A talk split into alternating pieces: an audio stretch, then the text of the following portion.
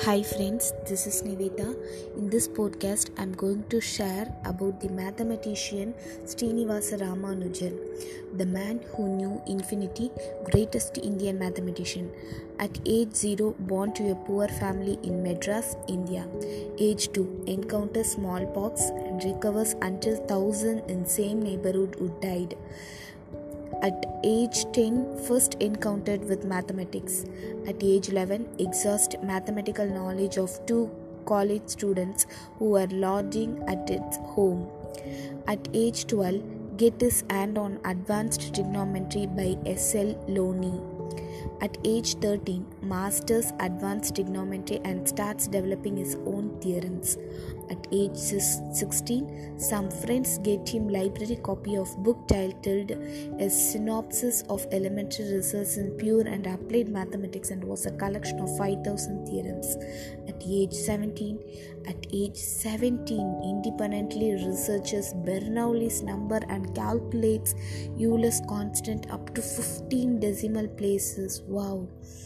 At age 18, gets college scholarship and loses it subsequently as he could not focus on subject other than mathematics, runs away from home. At age 19, enrolls in another college but again fails to clear his fine art degree exam. At age 20, with no degree in hand, leaves college yet continuing his independent research, living in extremely poverty and is now on brink of starvation at age 22 gets married and also develop a life threatening disease but has no money for surgery so a doctor volunteers and does the surgery for free. At age 23 goes door to door in city of madras looking for job of clerk finally make some money by tutoring college students for the same fa exam that he failed a few years ago at age 24, somehow his mathematics notebook started getting circulated in math community of Madras and lands with the Secretary of Indian Mathematical Society. And finally, some of his works get published in the Journal of Indian Mathematical Society.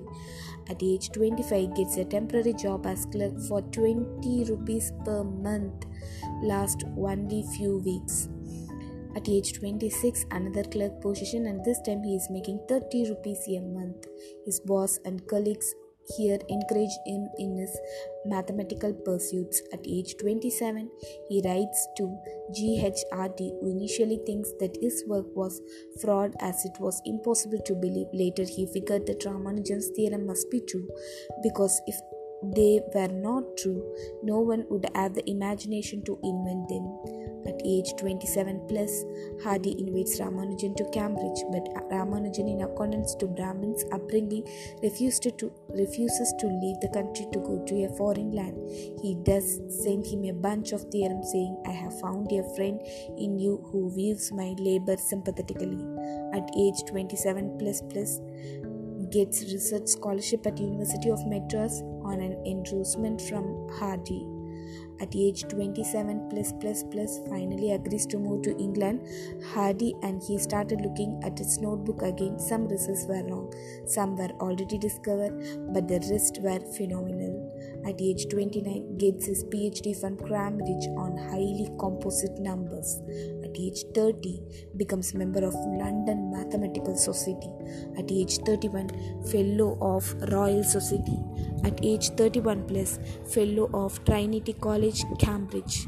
At age 32, get diagnosed with tuberculosis and vitamin deficiency, returns to India and dies soon thereafter at the age of 32.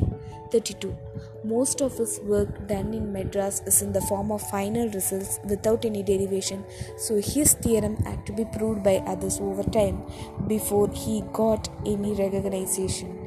He is said to have listed over 3,900 results and theorems, most of which have been proved correct. Hardy once commented, Out of 100 points, I would give myself 30 as a mathematician, 45 to Littlewood, and 70 to Hilbert, and 100 to Ramanujan. What a thing!